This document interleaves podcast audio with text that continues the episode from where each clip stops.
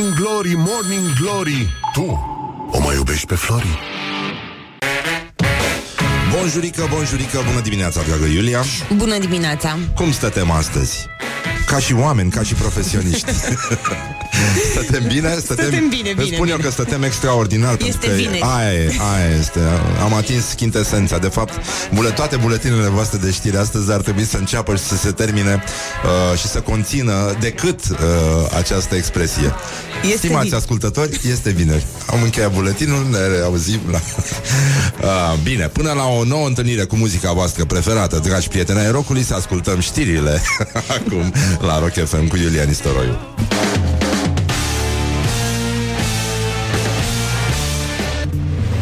Morning Glory, Morning Glory, acri sunt castraveciorii. Bonjurică, bonjurică, 5 minute peste ora 7 și 2 minute. Timpul zboară repede atunci când te distrezi și uite așa, nici nu ne-am dat seama când s-a făcut la loc vineri și poate foarte bine că s-a făcut.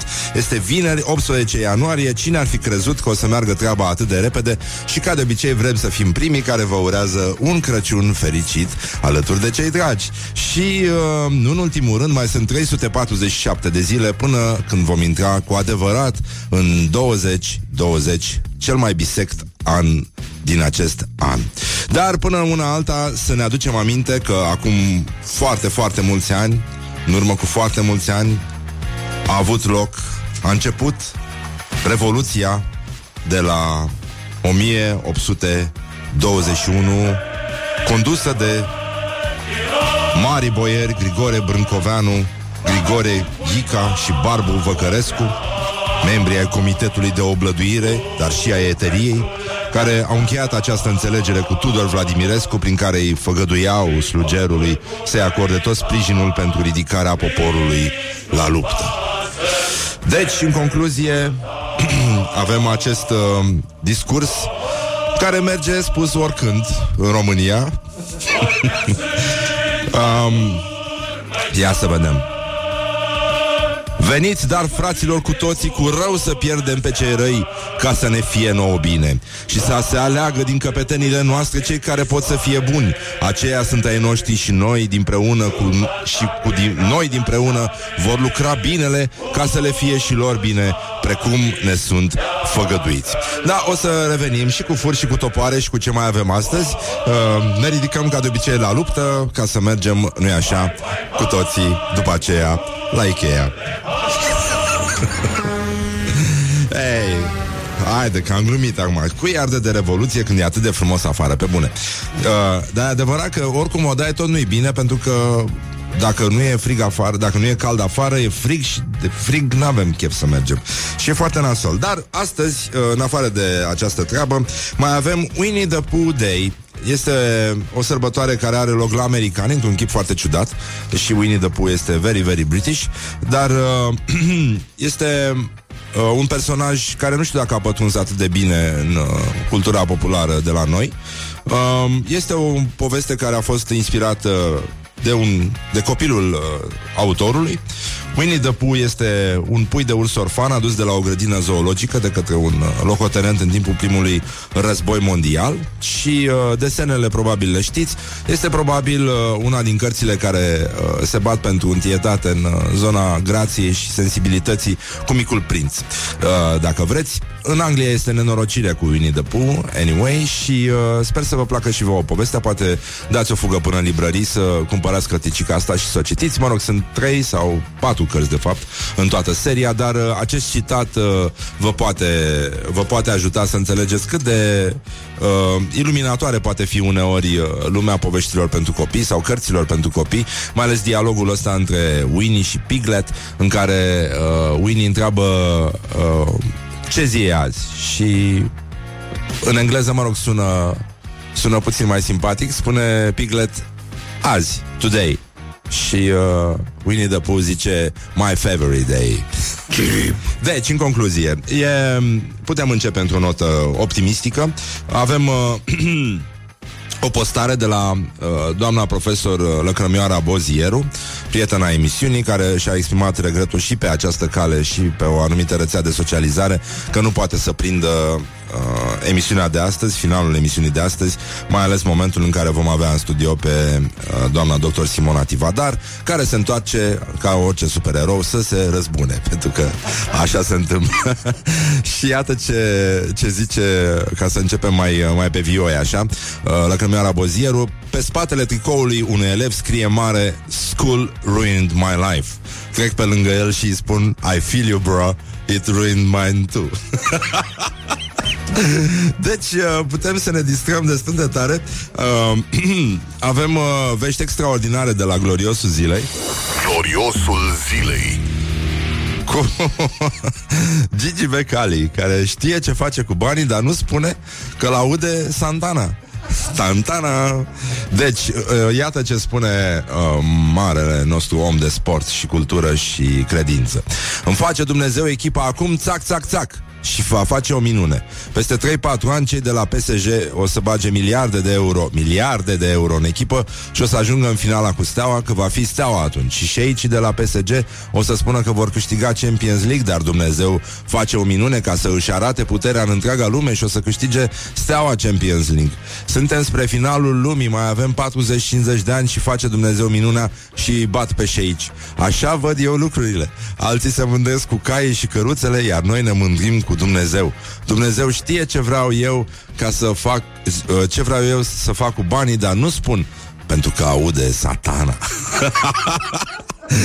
Și dacă aude Santana, ce are? Tantana. O să facă un solo de chitară și o să fie foarte bine. Bonjurică, începe Morning Glory. A început, de fapt, Morning Glory și foarte bine a făcut. Lasă, mai bine așa decât să dea în cap la oameni pe stradă. Shoots up through the stony ground. There's no room. Morning Glory, Morning Glory, tu o mai iubești pe Flori? Bonjurică, 10 minute peste ora 7 și 7 minute. Timpul zboară repede atunci când ne distrezi și ne apropie cu fiecare secundă care trece de anul de grație 2020, când nu vom mai fi copii. Și, în ultimul rând, doi români, ca să înțelegeți. Poate că vă întrebați acum: bă, dar ce fac românii, mă? Ce fac românii? Este o întrebare firește, ca să zic așa, deci... Ce fac românii? Păi ce să facă, nenică? Uite, sunt foarte isteți, deci efectiv foarte isteți. Și doi români au furat toate coletele din prima lor zi de muncă la o firmă de curierat din Germania. Mă, toate! De ce să umbli, mă, cu jumătăți de măsură? Și pe ce principiu lași un colet? Că principiul pe care iei coletul mi se pare întotdeauna mai puternic decât ăla pe care îl folosești ca să lași coletul. Ăla da, ăla nu. Hai, domnule, le luăm pe toate. Nu se supără nimeni în felul ăsta. Bune, se vede că ăștia vin dintr-o țară în care e nevoie de un țepeș vodă. Știi? Adică sunt pe măsuri radicale, așa. Totul sau nimic, nănică. Și au încărcat frumos toate coletele într-o dubă. Îi aștepta un frate de-al lor care nu avea servici. Ăla era doar șofer. Și au plecat frumos spre România. Un control de rutină al poliției pe autostradă. Au descoperit 12 saci de gunoi plini cu pachetele care conțineau... Nici măcar, vă dai seama că n-au scos ce era în colete. Deci i-au luat frumos așa. Prima livrare a fost și ultima, ca să zic așa. Dar, mă, eficiența e de admirat, zic eu. Adică nu poți să zici că oamenii nu și-au făcut datoria. Au luat absolut toate pachetele, nu le-au stricat, le-au pus frumos în mașină. Și asta a fost, uite ce simplu e, nu? Adică e important. Iar mașinile germane la mâna a doua, ca să înțelegeți ce mai fac românii, rămân în topul preferințelor românilor. Au scăzut puțin în ultima vreme, dar au fost totuși 435.000 de mașini aduse din Germania. Băi, e mult. E foarte mult. Nu știu câte periuțe de din sunt în momentul ăsta în România. Adică eu la asta m-aș gândi. Și cât, băi, ar fi mișto așa un sistem din ăsta de identificare măsurat în sconci, știi? Și să ai să fi în relație cu STB-ul sau toate societățile de transport în comun și să ai niște senzori din ăștia olfactivi în toate mijloacele de transport în comun și unde duhnește usturoi, bere trezită și așa mai departe, nespălat, că sunt foarte mulți oameni care nu consideră necesar să spele dimineața înainte de a ieși din casă. Nu? De ce? E frig. Să nu-i tragă curentul. Da, și cred că dacă ar pune, nu ai o aplicație din asta în care vezi cât de urât miroase în momentul ăla în timp real, cum e Waze-ul, dar să fie un Waze pe miros, așa, să știi, bă, de ce să te ferești? Pentru da, pentru băieții cu coletele de la ascultătorii Morning Glory, bravo România, bravo tricolor, nu renunțați, sunteți talentați. Și îți dai seama ce au zis ei.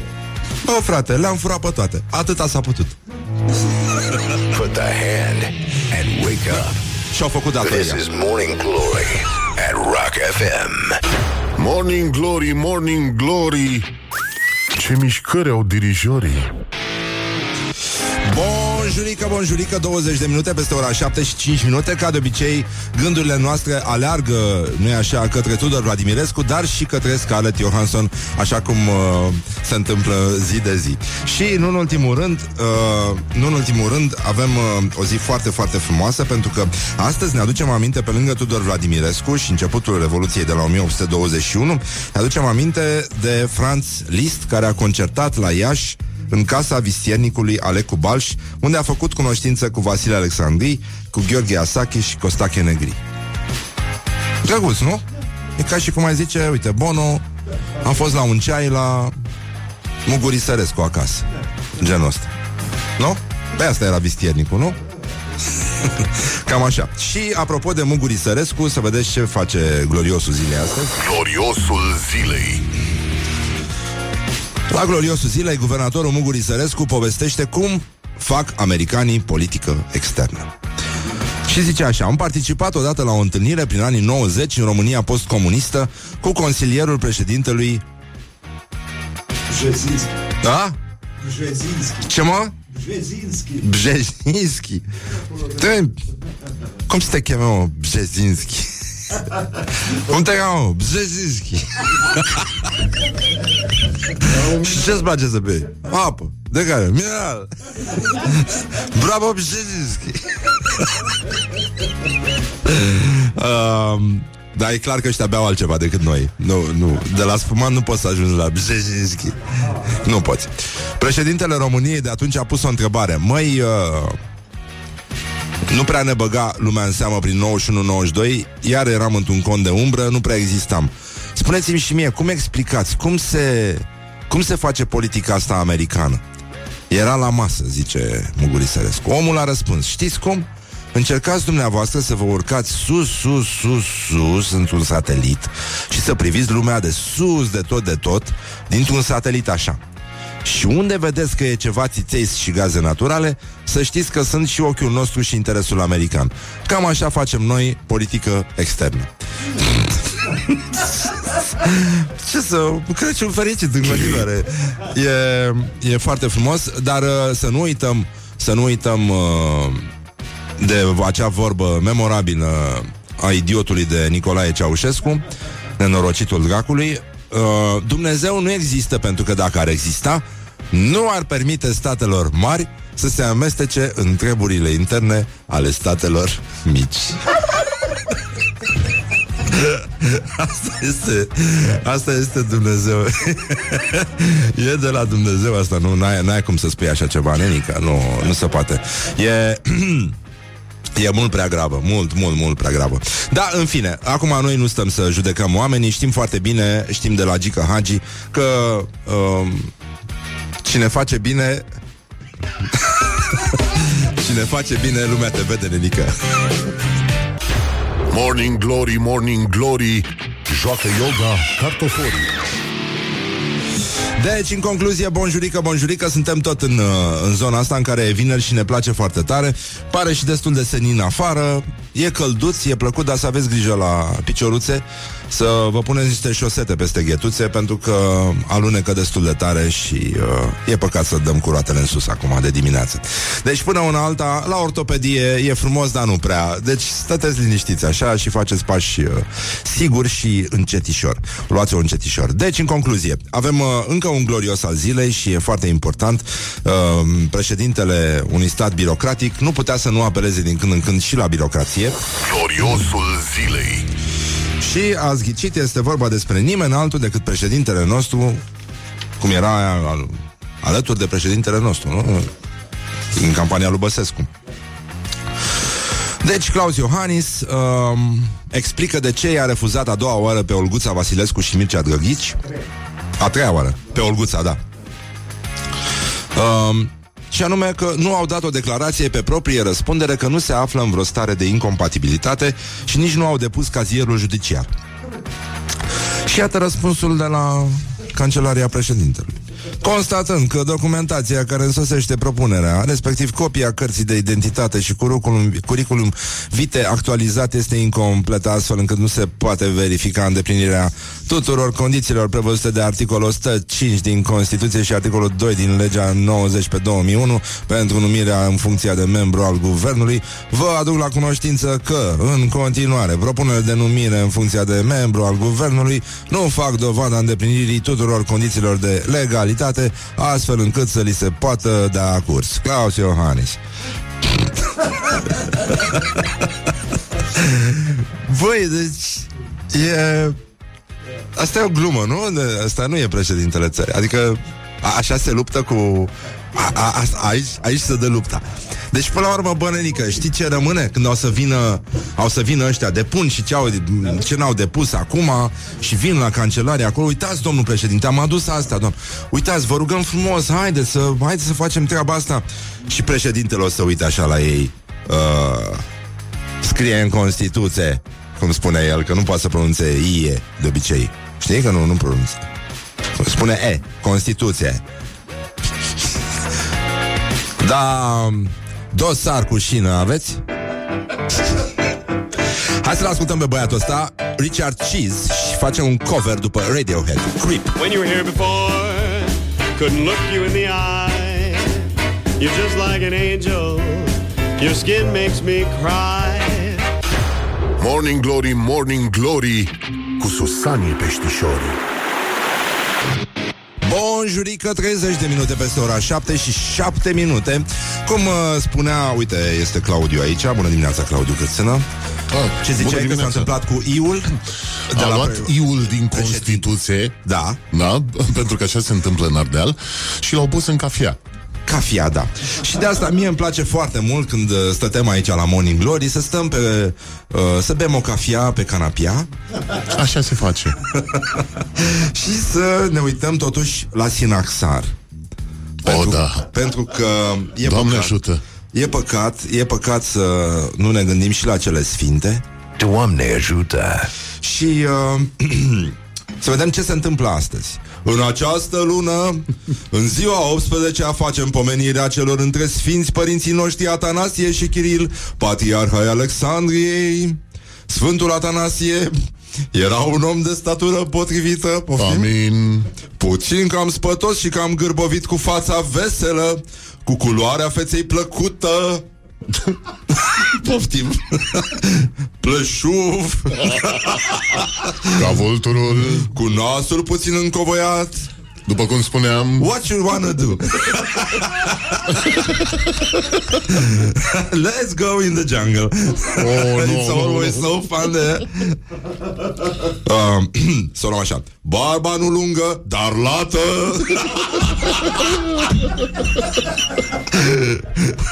Acoperindu-i obrajii cu gura mică. Nu prea cărunt, nici de tot alb. Bă, ăsta e Sinaxarul, ești nebun la cap. Ci nu mai puțin gălbui, poate de la fumat.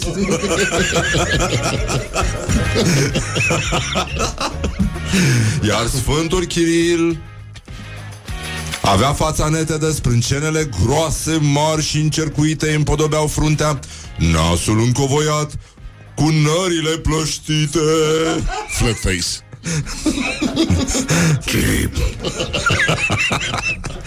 Și acum ăsta, după cum zice aici, seamănă puțin cu tine, Claudiu Câțină. Deci, sprâncenele groase, mari și încercuite îi împodobeau fruntea. Ia, citește tu chestia asta. Poți să citești așa, ca popa? Arată-mi unde e. Pace tuturor. Doamne le ajută. Americanii celebrează? Nu. Sfântul Chiril avea nete de sprâncenele groase. Așa. Nasul încovoiat cu nările plăștite, obrazul lat, buzele groase, gura largă, cam pleșuv la tâmple, barbadeasă, lungă și cuvioasă, cu părul des și gălbui, amestecat cu căruntețe și mătreață. Amin. Pace tuturor. Ce pe cap este și pe umeri și pe tricou, și pe tricoul meu și pe tricoul tău.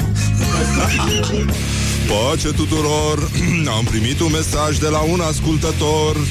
Unde este el? Să-l ascultăm. Voi cumpăra un teren ca să fac cu voi catedrala nemântuirii neamului. Nu sunteți sărătoși la cap. Amin. Așa, și am primit și un mesaj de la Dani Oțil. Bună dimineața, slavă Domnului. Da, și a zis, bă, nu a vorbit cineva pe intro la secundă de la Denon și Tascam încoace. Doamne ajută. Și mai primește și Claudiu un mesaj de la un prieten de 180 de kilograme. Dan Găișanu, salut băiete. Așa, și ce zice el? Că râde ca proasta. Râde ca proasta în mașină, dar are 180 de kg, deci vă dați seama. Mașina e pe vibrații. Mașina. Asta ar trebui să fie, de fapt, o reclamă subliminală pe față pentru Morning Glory. O mașină care se zgâlțuie. Ăsta este efectul Morning Glory. Pace tuturor, smeriți să ascultăm sfânta publicitate.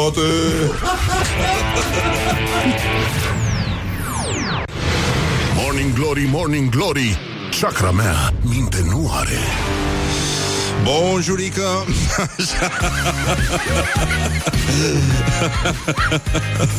Am mai primit un mesaj. Vezi mă tată, bună dimineața tată. Vezi mă tată că totuși ar fi trebuit poate să dau eu frumos la la seminarul teologic și să rezolvăm treaba asta. Lucram acum la Trinitas. Și ai și tu niște prosoape? Uite, ne-a mai trimis un ascultător un mesaj de pe drum, ca să înțelegeți. N-am mai râs în halul ăsta de când a reprodus Bobonete sunetul pe care îl face un rechin la mare adâncime. Mi s-a răcit cafeaua de când aștept să o beau și nu mai pot de râs. Pace vouă. Mancațiaș, Doamne ajută. Mulțumim. Și acum să ne întoarcem la gloriosul zilei. Deci, gloriosul zilei astăzi este gloriosul absolut al zilei, de fapt. Dar să începem cu începem cu Andrei Pleșu, care constată că România este într-o derută civică. România este într-o derută. Ar trebui să fie nu vezi pădurea de copaci? Mai țineți minte proverbul ăsta? Ei, acum ar trebui să fie pur și simplu nu vezi pădurea. Da. E mai simplu așa. No? Așa, bun. Deci, mă rog, într-un fel sau altul, Andrei Pleșu comite un pleonasm practic.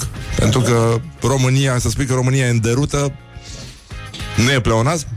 Este. Nu știu dacă, nu știu ce este, dar oricum nu e bine. Asta e clar, orice ar fi nu e bine. Suntem, cred, singura țară din lume în care foști, actual și poate viitor pușcăriași se recalifică impenitent. Asta e în Pleșu, nu poți să scapi un impenitent. Să nu scapi un impenitent. Așa, drept dascăl național. O să vedeți, avem și o știre cu manualele școlare, alea care au făcut ravagii în rândul autorilor de momente de râs, de fior și râs. Dar până una alta, să ne uităm la ministrul muncii și justiției sociale, cum ar spune președintele Iohannis, care susține că cine își dorește o pensie mai mare, să-și mai ia un job. Adică, nu-i așa? Ai 80 de ani? Hai, tată, la muncă! Hai, păpușă scumpă! Ia hai să punem noi osul, că oricum multă piele, n-a mai rămas decât pielea și osul, și să punem osul la treabă. Put the bone at the work, nu? Cum spune englezul. Și iată ce spune domnul Marius Budăi.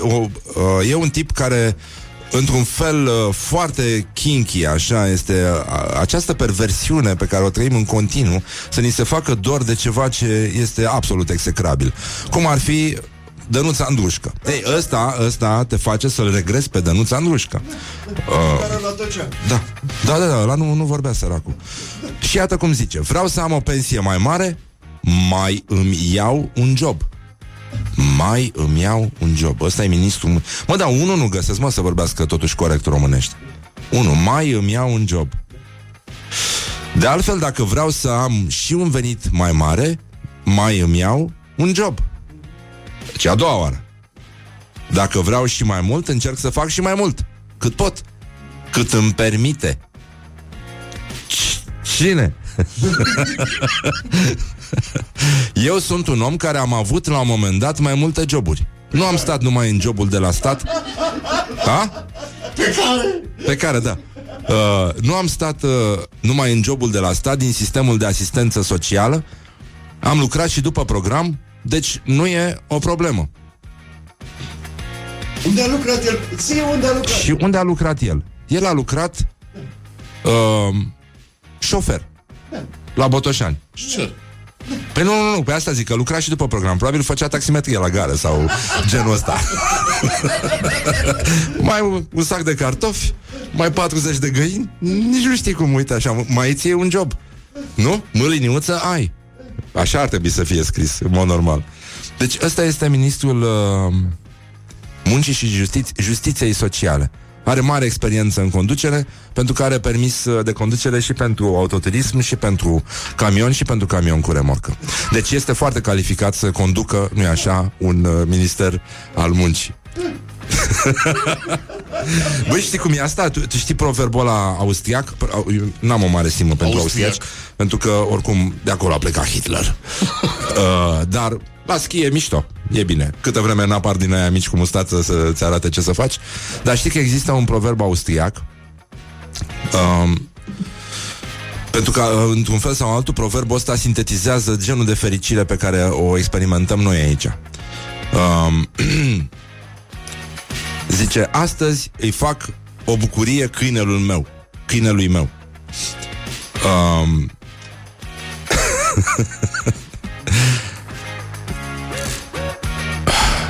Nu bănuiești. Mă apuc să-l bat tare și mă opresc brusc. Tu înțelegi? Înțelegi? Cam așa fac și ăștia cu noi. Don't believe a word. Morning glory, morning glory, se prăjește cartofiorii. Bonjurică, se prăjește și cartofiorii. Ne prăjește ăștia și pe noi, și pe creierele noastre, și pe toată lumea, și pe câinii noștri, și pe hamsterii noștri. Dar ei se prăjesc mai greu, pentru că asta este, omul gospodar își ține hamsterul învelit în scoci. Și... Bun, acum nu trebuie să exagerăm, dar totuși putem să o facem și așa. Dar n-am mai avut de mult vești de la școala ajutătoare de presă și sunt convinsă, pur și simplu, deși sunt puțin întoarsă astăzi, că vă e dor să auziți ce prostii mai spun colegii noștri mai neajutorați. Școala ajutătoare de presă.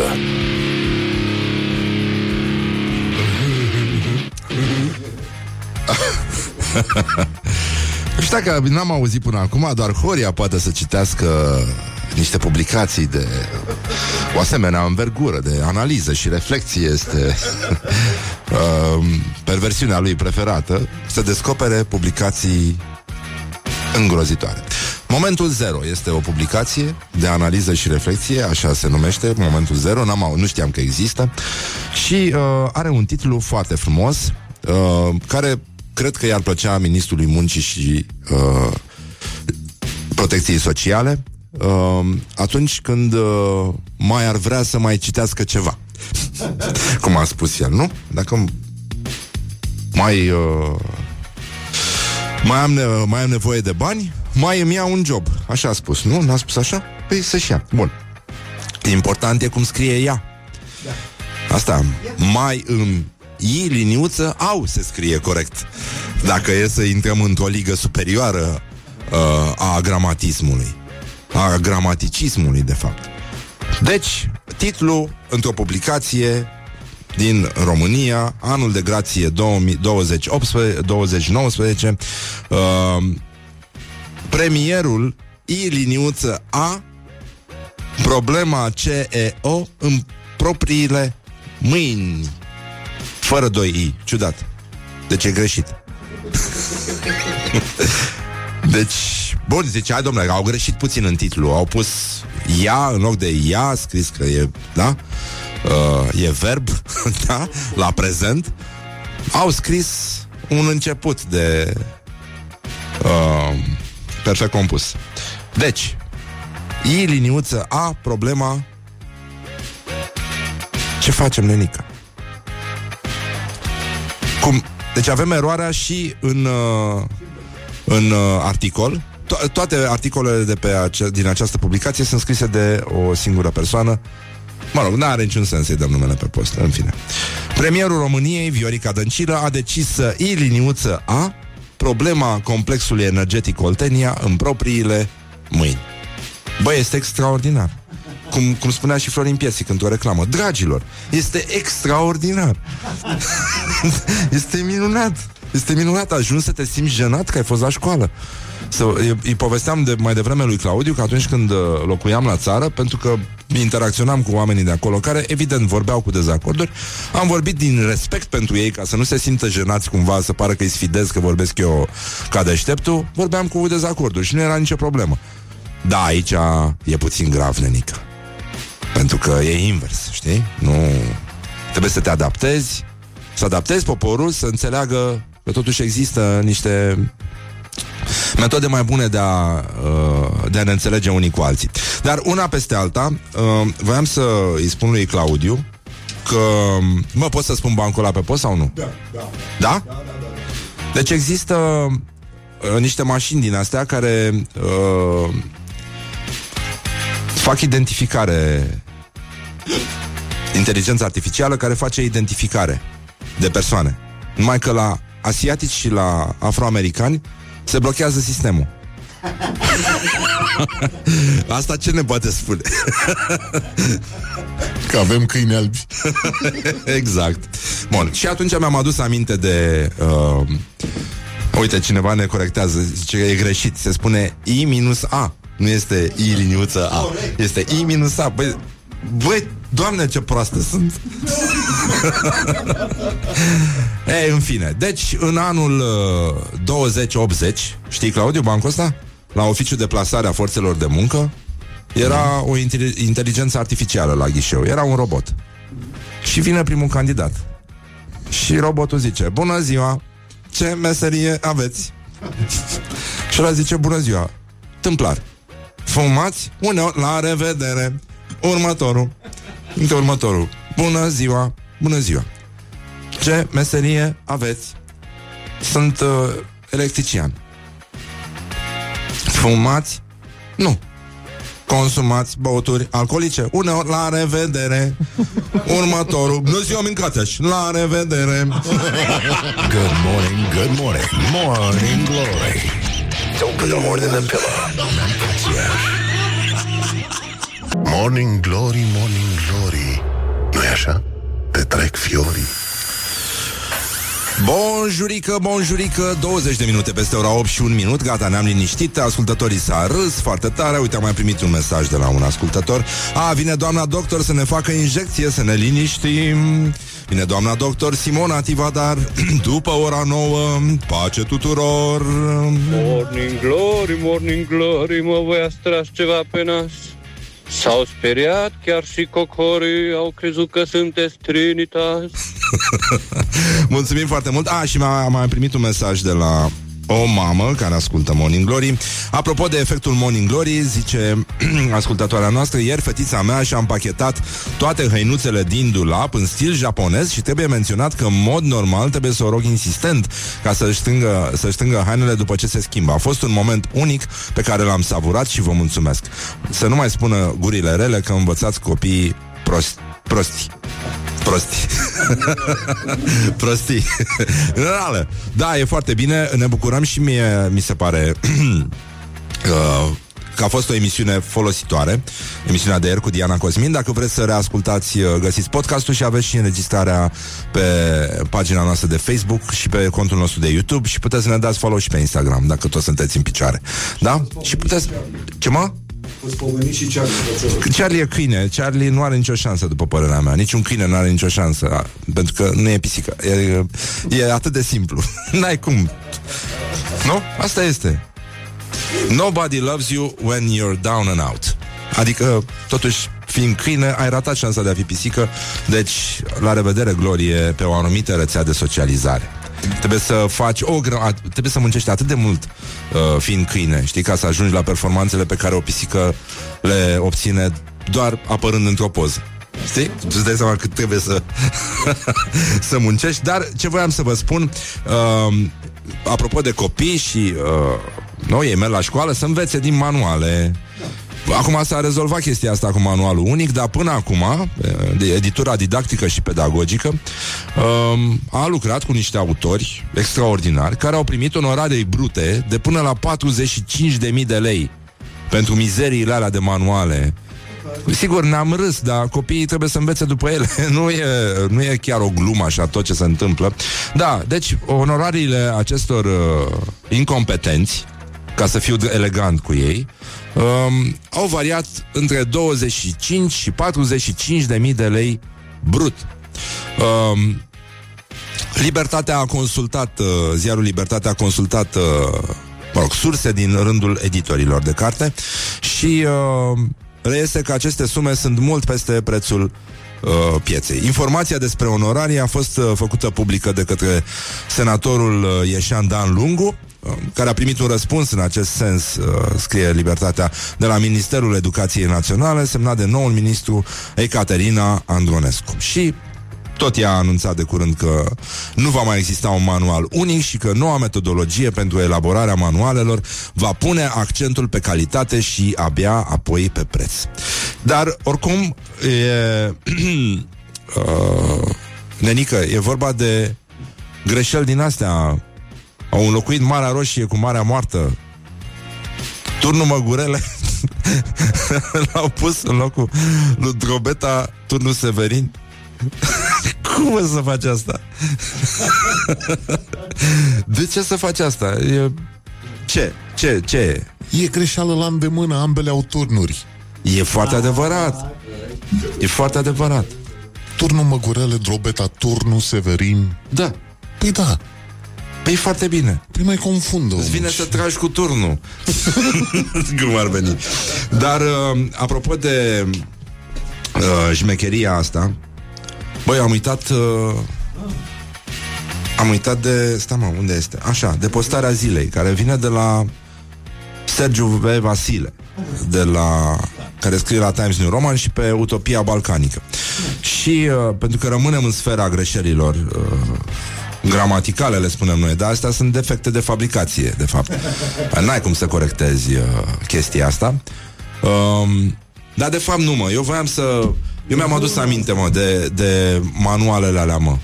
Deci mă uit la Horia de fiecare dată și în sinea mea nu pot să fac asta zi de zi, dar în sinea mea râd când îmi aduc aminte de acel exercițiu dintr-un manual, nu mai țin minte de ce, pentru ce clasă era, în care trebuiau copiii să învețe cuvinte cu H. Știi? Aha. Da. Și exemplu era: Horia hăituiește hamsterul. De ce? N-a avut scoci? Nu! Tocmai îl hăituia ca să îl îmbelească. Fiind foarte, foarte frig. Dar mie mi s-ar părea că dacă ăștia care au făcut acel manual ar fi avut curaj să meargă până la capăt cu ce au fumat, ar fi trebuit să intre în fantezii inverse, în care exemplul pentru copilaș era hamsterul hăituiește pe Horia. Aoleu? Aoleu. Hamsterul de haur hăituiește pe Horia.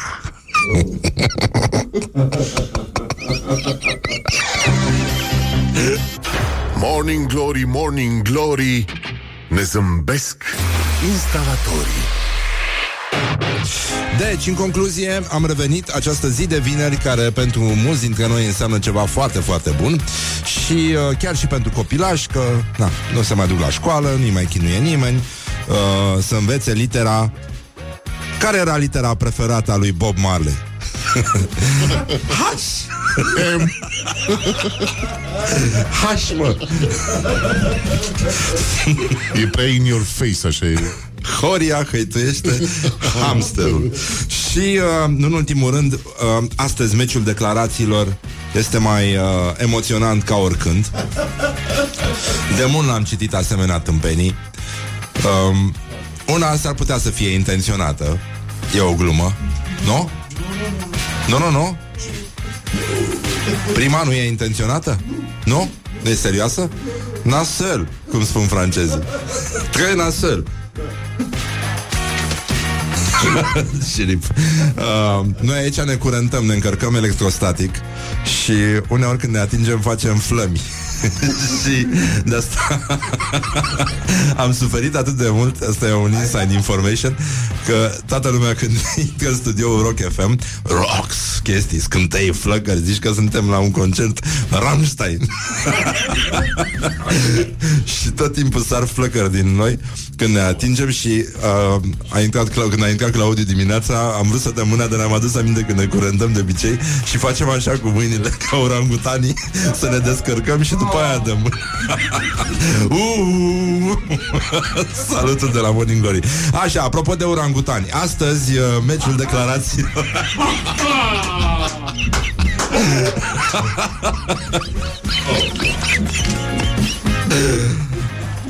Niciun apropo.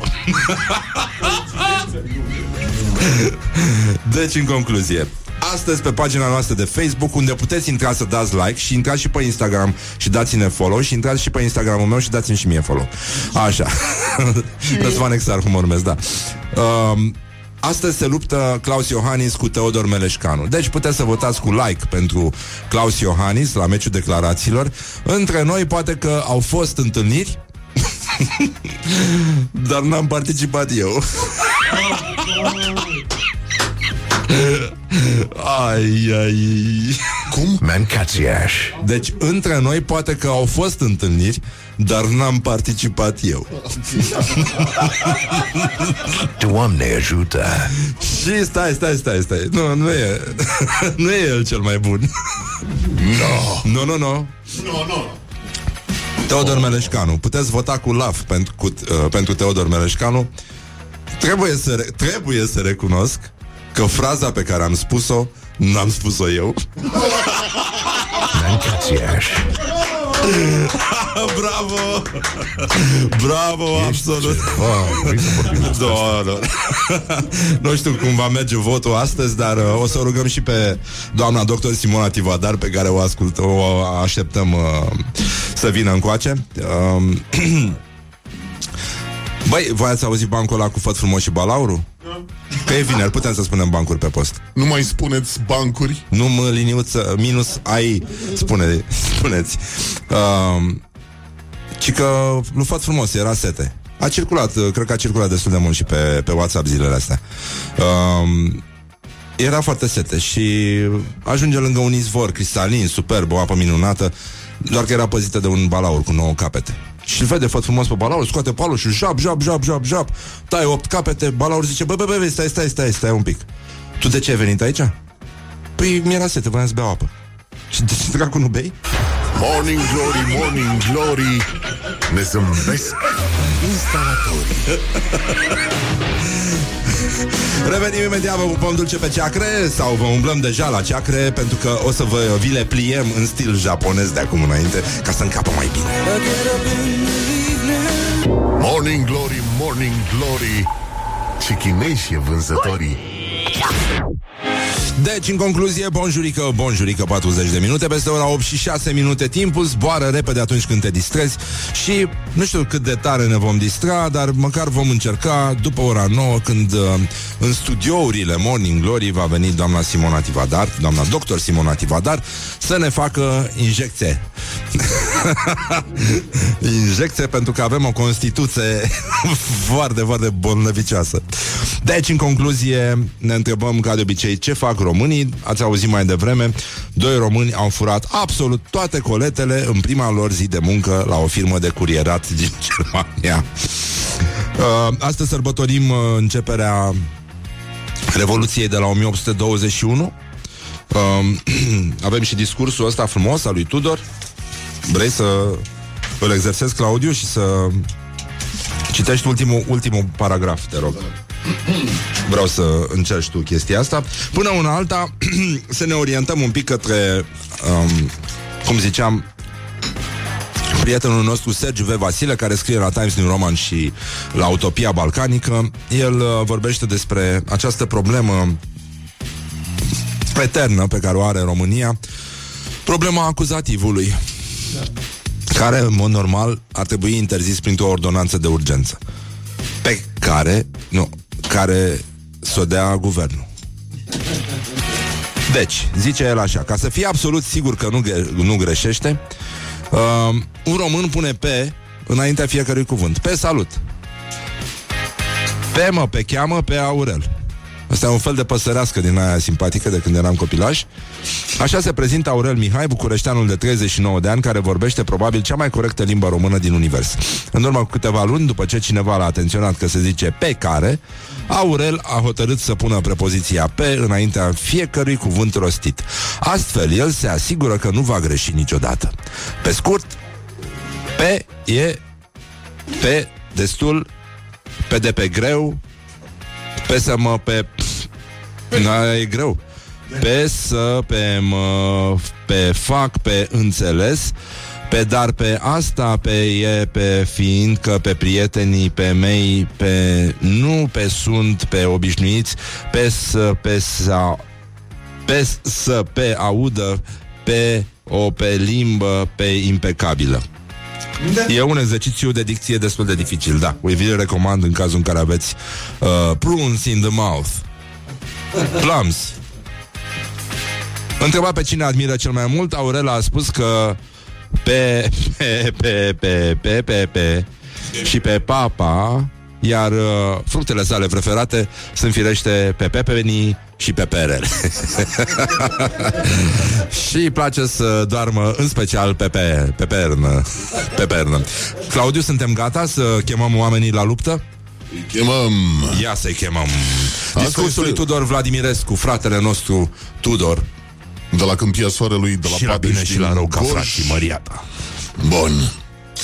Nu vă leneviți, ci siliți, deveniți în grabă cu toții, care veți avea arme cu arme, iar care nu veți avea arme cu furci de fier și cu lănci.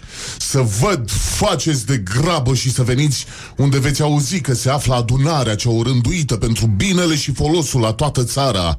Și ceea ce vă voi povățui mai mari adunării, aceea să urmați. Și unde vă vor chema ei, acolo să mergeți. Că ne ajunge, fraților, atâta vreme de când lacrămile după obrajele noastre nu s-au mai uscat. Așa vorbeau oamenii atunci. Nu e o scuză, e pe bune. Reiau, da. Că ne ajunge, fraților, atâta vreme de când lacrămile după obrazele noastre nu s-au mai uscat.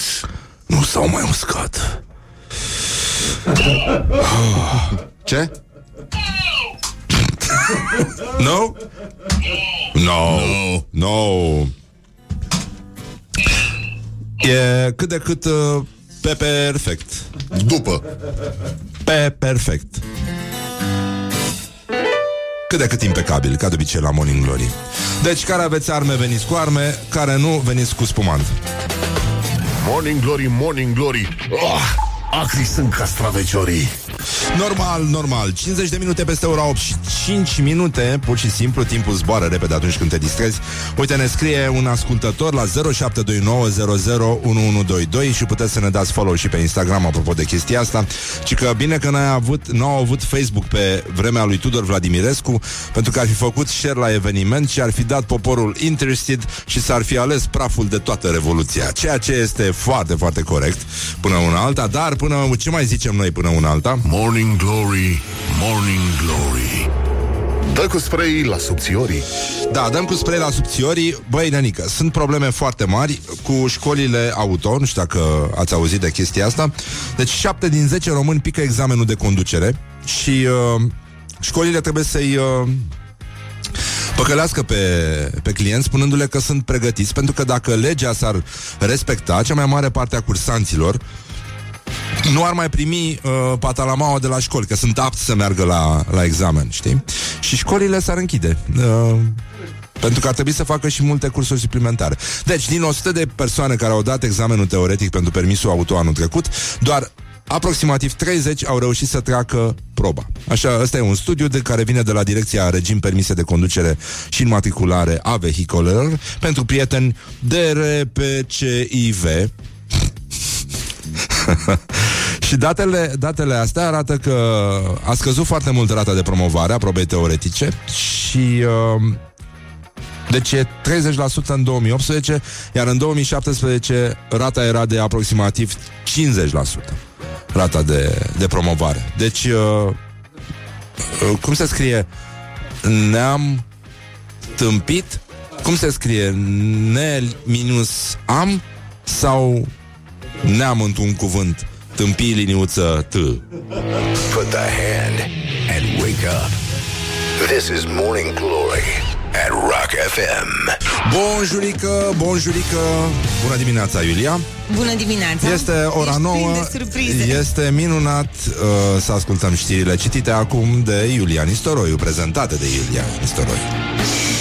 Morning Glory, Morning Glory. Yeah. Oh, acri sunt castraveciorii. Deci, în concluzie, 5 minute peste ora 9 și 2 minute, timpul zboară repede atunci când te distrezi. O așteptăm pe doamna doctor Simona Tivadar să vină încoace. Este invitata noastră astăzi. Vom vorbi, mă rog, nu știu, mai mult sau mai puțin amuzant despre tot felul de chestii, dar una peste alta voiam să vedem ce mai fac românii, pentru că mai sunt niște lucruri de spus. Dar o să pornim de la o altă chestie, pentru că știința și tehnica pur și simplu sunt a doua noastră natură. Ce fac românii? Doamne ajută! Deci, în primul rând, trebuie să știți la... De fapt, nu. Începem cu... orientări și tendinți.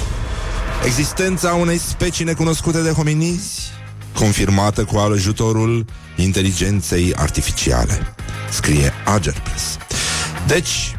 o echipă de cercetători spanioli a identificat în genomul persoanelor asiatice amprenta unei specii necunoscute de ominizi, rezultată din încrucișarea neandertalienilor cu denisovanii și care s-a combinat în urmă cu, care s-a combinat în urmă cu mii de ani cu omul modern. Deci lucrurile arată cât de cât excelent, doar că, uite că a ajuns inteligența artificială să rezolve chestiile astea pornind de la un singur os. Și nu e clar însă cum face, adică nu e clar nici pentru inteligența artificială, săraca de ea, nu e clar cum poate să facă omul modern pasul înapoi la neandertalieni în momentul în care se urcă într-un mijloc de transport în comun. Put the hand and wake up. This is Morning Glory at Rock FM. Și, uite, asta e o piesă care mie îmi place foarte mult, n-am mai ascultat-o de mult. Ea vine de la Electric Light Orchestra și se numește Don't Bring Me Down. Morning Glory, Morning Glory, se prăjește cartofiorii. Bonjurică, bonjurică, bonjurică, doamna doctor Simona Tivadar. Bună dimineața. Bine ai revenit în studiourile Morning Glory. Studioul Morning Glory format din multe studiouri mici. Așa. De asta spunem studiourile Morning Glory. Și fiind și o emisiune transmisă integral pe fax și pager,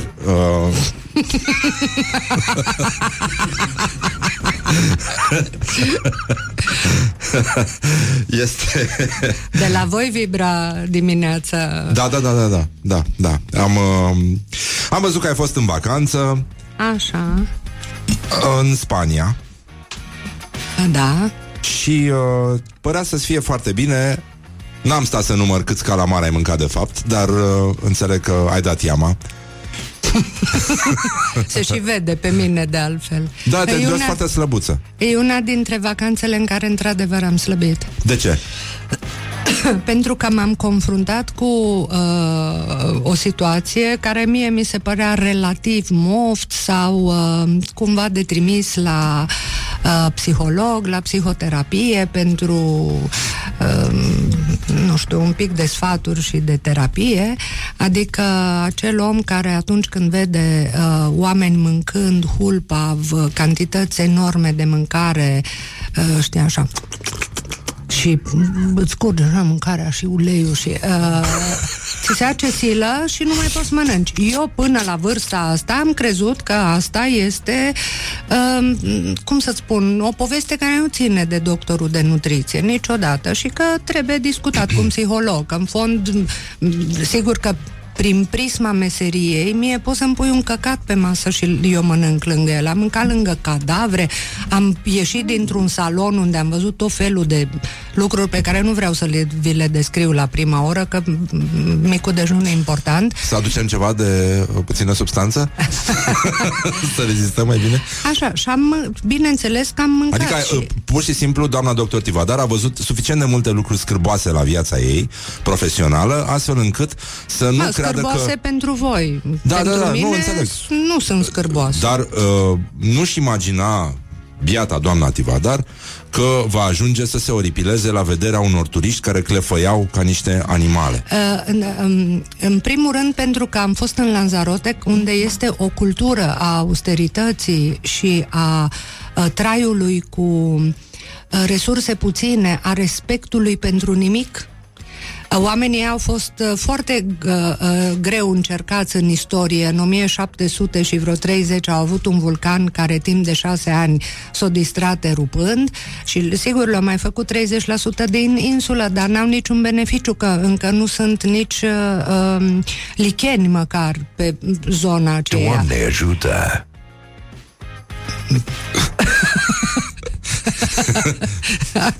Deci Doamne n-au ajută. Nici licheni? Păi și din ce trăiesc? Sunt pe droguri? Ce fac? Nu. Și uite, 150.000 de oameni, cât sunt acum, reușesc să țină 3 milioane de turiști anual. Noi avem 3 milioane de turiști. E o insulă, dacă te superi, așa, cred că în 2 zile o treci dintr-o parte în alta pe jos. Da. Nasol. Și ăștia ce turiști erau? Ăștia care te-au scârbit pe tine și te-au făcut să nu mai mănânci. Britanici și nordici. Eu nu mă duc la demipensiune niciodată, pentru că îmi place să mă mișc de colo-colo, să gust în tot felul de... să caut locuri în care, dacă se poate, să fie mici restaurante, bucătărie de familie, să încerc specialități locale. Nu mă duc la mâncare din asta all you can eat, pentru că nu... Da. Na, sunt... Deci n-ar fi trebuit să existe probleme, că la all you can eat poți să înțelegi chestia asta. Bufetul ăsta, nu, e diferența. Acolo adică... există cetățeanul, există această subspecie umană. Este aceeași poveste. Este ăla cu farfuria plină, deci ăla nu este mitocanul român. Nu este mitocanul ăla român. E mitocanul universal. Probabil că da, dar au fost cu atât mai șocanți acești oameni pentru mine. În primul rând că erau niște oameni care erau de 3, 4, 5 ori cât mine, cu copii cu tot. Adică asta era șocant pentru că eu mă mișcam într-o lume în care reperele nu erau cele pe care le cunoșteam. M-am întrebat cum au urcat în avion. Asta a fost primul lucru, pentru că pentru mine e de neînțeles în continuare. cum au ajuns în avioane. Și pe urmă am aflat și că... cum au intrat în scaun, nu? Exact, cum au stat în avionul ăla ca să ajungă, totuși eram în mijlocul oceanului, nu la Dracun Praznic, Canare. Da. Și în al doilea rând, ți-am spus, cel mai șocant lucru era ăsta, cel legat de... Măi, nu mai facem o poză în timp ce vorbește. Așa. Eu nu sunt... Așa. Cindy Crawford. Rezist la de-astea. Cindy Lauper, poate. Da. Și insula este ceva absolut încântător. Este o lecție de viață. Eu aș vrea ca orice politician de pe planetă să aibă domiciliu forțat în Lanzarote timp de un an minimal. Ca să înțeleagă cultura nimicului și cum poți să, din nimic, să faci ceva. Adică într-o pustie, în insula aia plouă 20 de zile pe an, vulcanii, cum s-am spus, ultimul pe la 1800 și ceva o erupt, oamenii ăia erau niște cenușăresele canarelor, pentru că erau foarte săraci, erau pescari și nu venea nici dracu pe insula aia, unde jumătate din ea e un soi de arătură bazaltică, neagră, înspăimântătoare, ți frică și să umbli pe ea. Norocul lor a fost că au avut un artist, pe Cezar Manrique, care era modernista, prieten cu Picasso, cu Miro, succes în anii 60 și care s-a întors în insulă și înțeleg. Cine s-a născut în insulă, sau e ca și cum te-ai fi născut într-un sat mic, New York-ul te copleșește, nu poți să trăiești în el. S-a întors în insulă. Luăm videle. Da. Desigur, eu n-am vrut să precizez. Știi? Că dacă te-ai născut acolo... Nu mă refer la cineva anume. Da. Nu, nici eu, vai de mine. Se poate, nu. Da. Și șoseta flaușată când ți-a intrat în ADN. Suflet... Ai dungile alea pe tot ADN-ul, așa. Că ți-o crescut pe sub ele, nu mai poți fără ele. Ei, Puna. Adidas Puna. Adibas.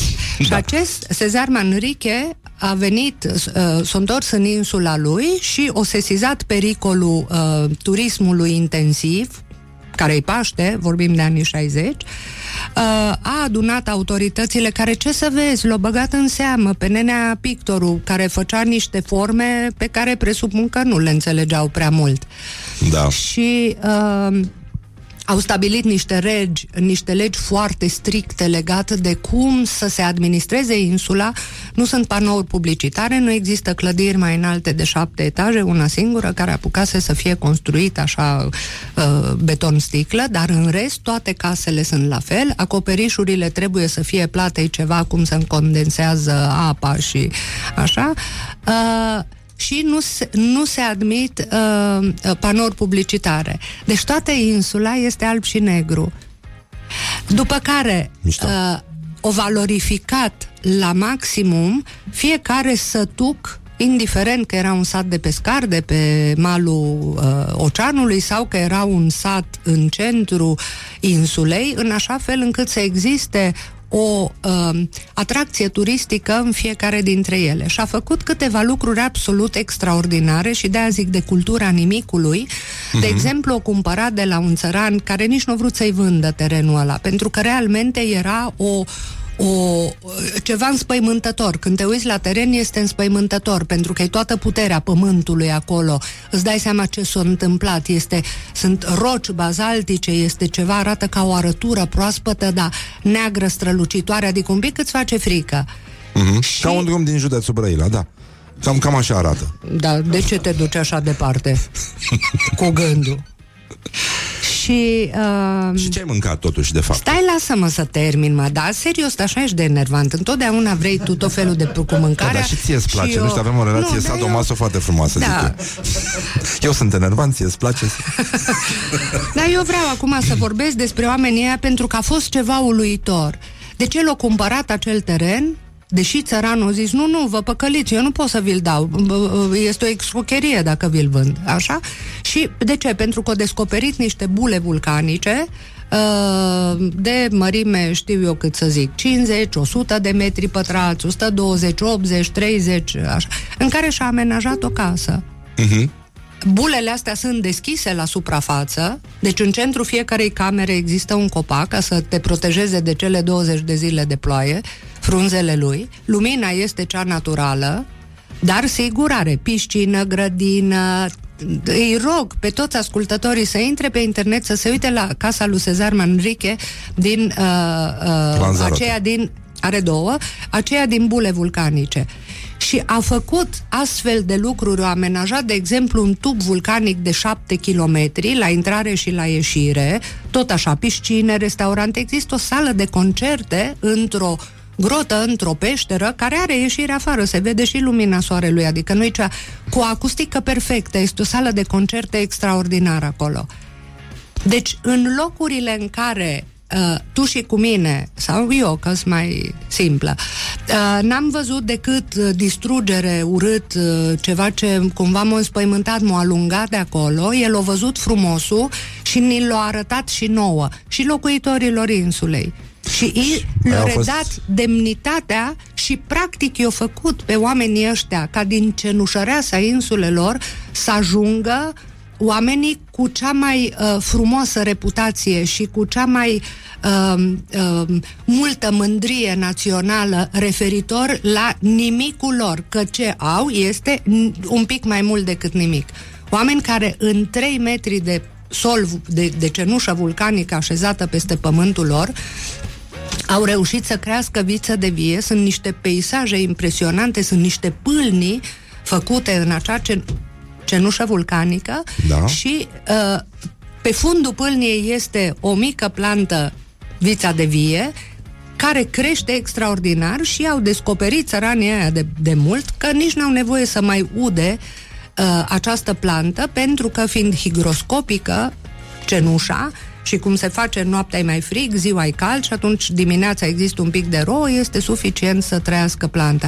Adică îți spun, fiecare pas pe insula aia înseamnă austeritate, înseamnă să cazi pe spate, să rotunjești ochii, să te miri de ce se poate face din nimic. Și la cealaltă masă, exact. Iată un cetățean. Și vii seara acasă și peste ce dai? Peste niște huidume care și-au petrecut ziua zăcând, efectiv, că nu se pot ridica din șezlonguri și de pe scaune, mâncând în continuu în timpul ăsta, masa de prânz și între mese, tot ce-ți poți imagina, bând cantități, nu știu, butoaie de alcool, adică butoaie, nu... Și după care te întâlnești cu ei la masă, un pic flămânzi așa, cu, știi, lucirea aia în ochi de... poftă când te duci să vezi 10 de feluri de mâncare. Hai să devastăm câteva bancuri de pești. N-ar fi fost rău cu bancurile de pești, să știi. Nu, totul începea cartofii prăjiți, pastele cu sos, maionezele și niște hălci de carne, așa, pantagruelice, adică realmente aveai senzația că asiști la... cu toate zgomotele adiacente la ospățul lui Pantagruel. Și mie asta, în acest context eu eram atât de încântată de ceea ce văd pe insula aia și de ce lecție mi se părea mie că este, și vedeam pe oamenii ăștia care își băteau joc realmente de mâncare într-un mod inutil sau mai rău decât atâta, îmbolnăvindu-se, adică... Păi și poporul român nu face la fel de sărbători? Nu știu. Bă, că ați lipsit. Eu nu fac, nu. Crăciunul fac întotdeauna acasă și pe urmă asta este o strategie. După Crăciun plec într-un loc unde fie să trebuiască să mă dezbrac, că mi-e rușine atunci să... A doctor? Nu. Dar de ce? Am surprins o discuție între niște tipe pe Facebook. Ziceau că ele nu înțeleg de ce când se duc la ginecolog se dezbracă totuși după un paravan. Da, unde ar trebui să se dezbrace? Păi în hol. Nu? De ce după un paravan? Că oricum... Pentru că oricum nu. Că Când doctorul se uită, ăla este obiectul muncii lui, cam ca șaiba pentru strungar. Da. Nu vede ceea ce vezi tu când te gândești cum să dezbracă aia pe sub așa și când se așează pe pat și așa. Are cu totul alte... Eram convins că există o explicație. Da, sigur, era și un banc pe vremea lui Ceaușescu, după cum fost. Îți aduci aminte, cu ginecologul care i-a abordat de una... Dar șopate și ajunge. Să rămânem totuși în atmosfera asta în care lumea se dădă la porceală. Și pe tine te-a dezgustat chestia asta în insule, pentru că ai văzut foarte mulți oameni. Dar întorcându-te acasă, pentru că noi am și vorbit de altfel. Am văzut oameni de toate felurile în raport cu farfuria lor, dar așa ceva n-am văzut niciodată. E adevărat că nu mă duc la demipensiune sau la all inclusiv, dar realmente pentru mine a fost șocant. Și... nu am văzut așa ceva niciodată. Atunci l-ai descoperit pe Domnul nostru Iisus. Vrei să purtăm o discuție? No. Vă recomand în curând o discuție foarte mișto pe care am avut-o cu Simona Tivadar, doamna doctor Simona Tivadar, la Institutul Creator. Se numește Porceală și desfătare la români. Și am luat așa la rând postul și substitutele pentru porceală, pentru că urmează, vine postul acum iarăși și începe nebunia aia. Începe nebunia aia în care trebuie să mâncăm corect. Cartofi prăjiți de post, da, niște merdenele de post, niște șnițele de soia de post, niște pate de post, niște, adică... cremvurși de post. Aia, neapărat. Salam de Sibiu de post. Nu totul este salam de Sibiu. Trebuie de să fie, nu, trebuie să apară. Nu, el nu este, să știi. Nu, dar trebuie să apară. Trebuie să apară substitutul de salam de... Absolut orice. De post... Mici de post? Nu există. Nu, fac rău veganii, sigur fac. Mai, fac din ciupercuțe. Eu n-am văzut. Deci ăștia oricum fac de toate. Cred că. Dar normal, da. Gojii din ștepioară, din nou. Dar ia să vedem, doamna doctor. Acum, doamna doctor s-a enervat că i-a văzut pe aia înfulecând ca animalele și bătându-și joc de mâncare, ceea ce face foarte multă lume în România. Deci și se aruncă foarte multă mâncare, da, asta e una. Știi cât se aruncă în lume? 42 parcă de tone pe secundă de mâncare. 42 de tone pe secundă? Ui. Mama mea. Eu eram la 100 de kilometri de coasta africană, un continent pe care se moare de foame încă. Adică pentru mine asta a fost șocant. Fiecare mănâncă și face cu sănătate. Eu întotdeauna zic, fiecare mănâncă fix ce vrea el. Și dau întotdeauna exemplul ăluia care a mâncat un avion de mici dimensiuni în viața lui. L-a pilit, l-a muiat în mușdei și l-a mâncat, dracu știe cum. Treaba lui, nu-i problema mea ce mănâncă fiecare. Dacă mă întreabă cineva, îi răspund corect, dar dacă nu, să mănânce fiecare ce vrea. Da. Nu vreau eu să mă așez precum mudava la Cotroceni și să întind spre omenire indicații energetice despre ce să mănânce și ce să nu mănânce. Da, asta e pentru că lumea este disperată sau pur și simplu neajutorată cu căpuțul? De ce se întâmplă lucrurile? Sau este lăcomie? De ce fac oamenii chestiile astea? Ceea ce am văzut acolo n-am înțeles, am încercat să mă pun în modul de doctor, am încercat să mă pun în modul de om sărac, am încercat să mă pun în toate modurile, în toate ipostazele în care să înțeleg de ce cineva se poate automutila pe această cale. Este o automutilare, este ceva oribil. Ființele alea nu aveau formă, voci, presupun metabolism, miros și toate alea de ființe umane. Asta era șocant. Doamne, uite, și oamenii aia a făcut să știi că ce... Adică unde e bună plăcerea de a mânca, unde e plăcerea de a gusta, de a vedea mâncare frumoasă, unde-s desenele alea din farfuriile franțuzești, unde ai trei fonfleuri unite între ele cu niște... Noi nu ne saturăm? Ne săturam 40% cu creierul, cred. Acolo a fost probabil declicul meu. Din mecanismul foame-sațietate, 60% este gastric, ține de stomac și are legătură cu umplerea stomacului și cu compoziția mesei, și 40% este cerebral, ține de creier. Trebuie să privim mâncarea, de-aia cei care mănâncă cu ochii în telefon, la televizor, la... nu mai zic în cărți că e de suet, mănâncă cantități mult mai mari de mâncare decât le trebuie și, în afară de a privi, trebuie să mestecăm mâncarea ca să ne informăm creierul că mâncăm. De aceea, oamenii care nu mestecă și mănâncă hulpap și aruncă mâncare și se grăbesc și sunt cu creierul aiurea, pe urmă încep să ciugulească și mestecă în continuu ca niște hamsteri tot timpul diverse feluri de chestii. Am ronțe și eu ceva, doamna doctor. Păi, dar nu ronțăi, că nu ești hamster, nu te-ai săturat. Adică măi, dacă mai ronțăi, mă, te învelesc un scoci, mă. Morning Glory, Morning Glory, papă tofu, carnivorii. Deci, în concluzie, bonjurică, am revenit în studiourile Morning Glory. Deschideți larg faxurile și pagerele să primească, evident, cuvântul adevărului. Doamna doctor Simona Tivadar este cu noi. Ne-a zis un ascultător că, uite, ne-a trimis niște fotografii de la Lungulețu, unde sunt câmpuri de varză neculese, acoperite de zăpadă. Apropo de cum risipim, da.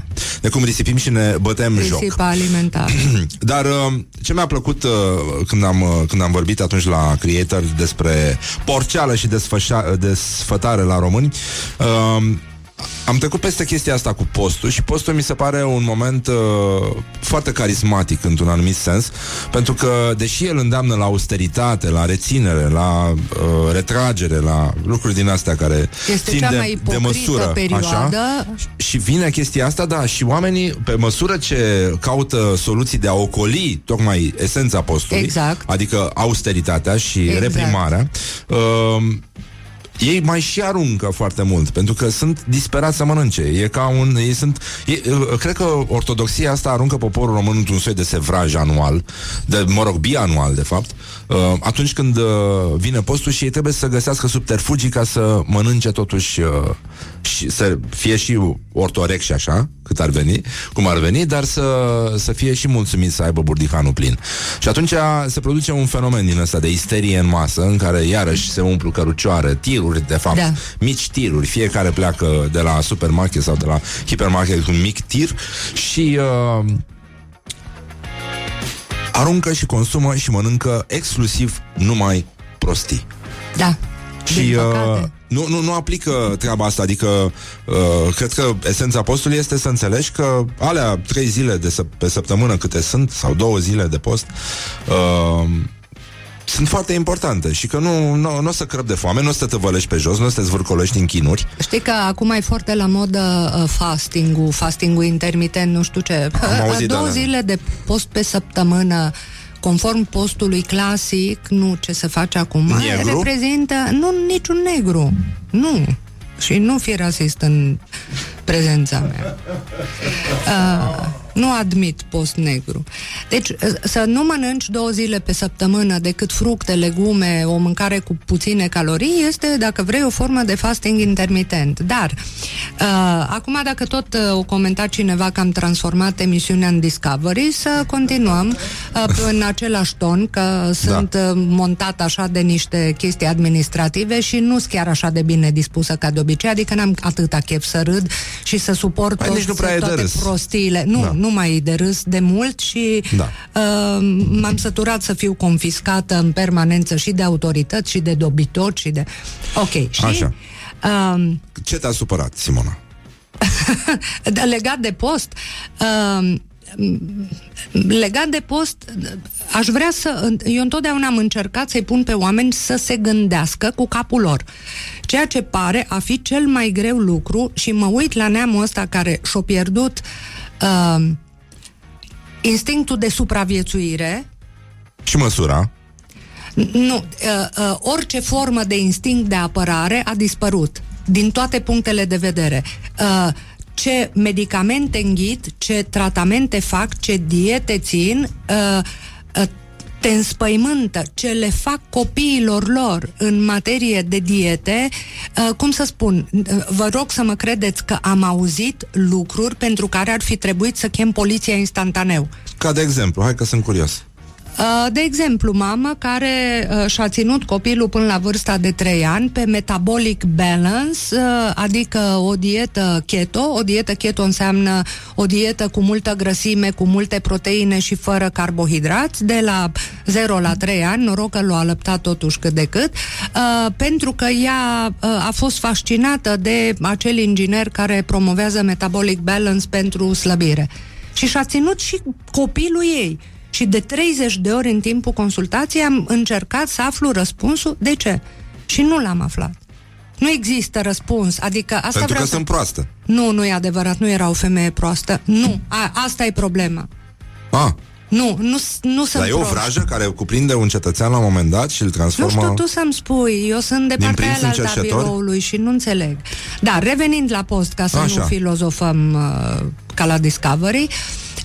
Dacă ne gândim, deci ce încerc eu pe om să-l învăț, mi-am schimbat complet felul de a consulta, pentru că nu mai ține, nu mai funcționează ceea ce funcționa pe vremuri, lucrurile clare, simple și logice. Pe genul bun simț. Acum trebuie să explici omului și de ce. Ok, și atunci îl luăm, că profităm de faptul că nu are deloc cunoștințe de anatomie, de fiziologie, de minimă înțelegere a propriului corp, dar minimă zic, adică își înțelege mai bine mașina și telefonul.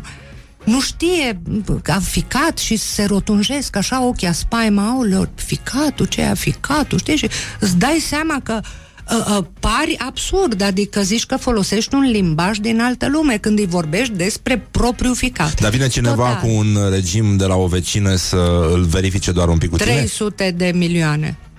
Da? Și... Așa, ce le spui? Spuneai că ai schimbat abordarea. Exact. Și atunci îi explic omului și vreau să-l pun să gândească în așa fel încât să gândească de fiecare dată când cineva îi propune o dietă, un tratament, un miracol, un supozitor de detox vaginal cu castravete, tot felul de aberații. E adevărat. Nu, fără oțet. Nu-i fără oțet, nu râde de... Ăsta e un subiect... Cu ceapă verde așa și cu oțet e bun. De ceapă verde n-am auzit... Dar supozitoare cu castraveți și cu diverse feluri de legume, adică ovule vaginale, ca să fim corect, este răgnetul ultim al detoxului local. Deci în curând, dacă o să vezi oameni umblând în nări cu doi morcovi și în urei cu, știu eu, o să iasă o ridiche și așa, te miri. Este cea... Adică de-aia îți spun, unde e instinctul de supraviețuire? Postul... Murați? Că nu am... Întotdeauna murați. Că dacă stai acolo 5 ore, te murezi. Da, da, da. Nu? Așa. Deci, dacă ne gândim ce însemna la vechii greci să sacrifice boul cel mai gras pentru Zeus, pentru că Zeus se înfuria îngrozitor dacă nu sacrifica tribul cel mai gras bou pentru el. Ce însemna asta? Tăia boul, toată grăsimea se punea pe un grătar și se ardea și fumul se ridica la cer la Zeus și tot tribul mânca friptura aia până ieșea pe nas. Deci asta însemna să sacrifici boul. Era de fapt o formă de a reduce grăsimea animală. Pentru că grăsimea vegetală numai în mințile cum să spun, oamenilor care nu înțeleg nici care a fost progresul de la telefonul cu cadran la telefonul ăsta pe care l-avem. Cu cardan. O să apară telefon cu cardan acum. Cu mașina devine manivelă. Un mare ceas așa. Așa. Cum se zice la Cum se zice. Ori, în postul ortodox este de fapt nu așa cum se percepe prostește abstinența de la proteine animale. La noi nu mai este deloc abstinență, este înlocuire, exact. Da. Ci este forma de a fi fost reduse grăsimile animale din dieta omului, pentru că singura formă abundentă de grăsime era cea, grăsimea animală, nu? Asta era. Nu aveam poveștile astea că nenea Ianis curgea uleiul de măsline valuri și nu curgea nimica. Avea niște măsline cât unghia de la degetul mic, pentru că așa erau măslinele, nu se făceau irigații, cantitățile erau atât de mici încât uleiul acela bun făcut între două pietre, altă pierdere cantitativ vorbind, nu? Deci grecii nu mâncau suficientă salată grecească, vrei să spui tu. Dar tu vrei să spui că mâncau. Da. Deci au inventat-o turcii, cu siguranță. Deci uleiul era atât de scump încât se folosea la îmbălsămat, la parfumerie, la candelă, la... Deci, nu apucau să-și pună tone de ulei în mâncare. Țineau prostii, nu țineau nicio caracatiță nicăieri. Vorbești prostii. Numai prostii, numai minciuni. Prostii, numai minciuni și induci lumea în eroare și nu mă lași să termin cu postul. Nu mai avem timp, Simona. Mai venim odată. Nu mai vin niciodată. Acum trebuie să zic că trebuie să... Postul înseamnă să nu mănânce grăsimi animale și nici vegetale. Pentru că ăsta este scopul postului. Păi da, da, reducerea cantității de grăsime, prevenția bolii cardiovasculare în bolilor cardiovasculare. Dezlegare la ulei. Scrie, păi sigur. Scrie, da, dezlegare la un de lemn, dar nimeni nu mai citește aia, că atunci nu mai poți să mănânci cartofi prăjiți. Păi normal că nu mai poți să mai mănânci. Nu și e păcat. De soia. Nu e păcat, da. Simona, îți mulțumim că existi. O să mai te invităm, cum ar spune ministrul muncii și protecției sociale, de fapt. Și să nu ne enervăm acum, pe bune. Hai să stăm liniștiți și ne promis că mai vii odată? Mai viu de mai multe ori, probabil. Bine. Doamna Tivadar are o voce atât de plăcută și o tonalitate atât de convingătoare că de fiecare dată când o aud îmi jur că voi fi foarte atent la ce mănânc pe viitor și mă ține o perioadă. Ce bine ar fi să fie și mai des invitată. Da. Mulțumesc frumos. Și noi îți mulțumim că existi, Simona, și să sperăm că o să fie bine până la urmă, nu știu. Definește-l pe bine. Nu, eu nu pot să definez bine, pentru că rămânem totuși în atmosfera asta în care se aud așa pocnete de bici și de zici că vin colindătorii. După ce că ai ignorat detoxul vaginal și... Dar te liniștești imediat, pentru că miroase rahat. Îți dai seama că ești acasă. Ai ajuns acasă. Vă pupăm dulce pe ceacră, ne auzim luni, să petreceți frumos. La revedere!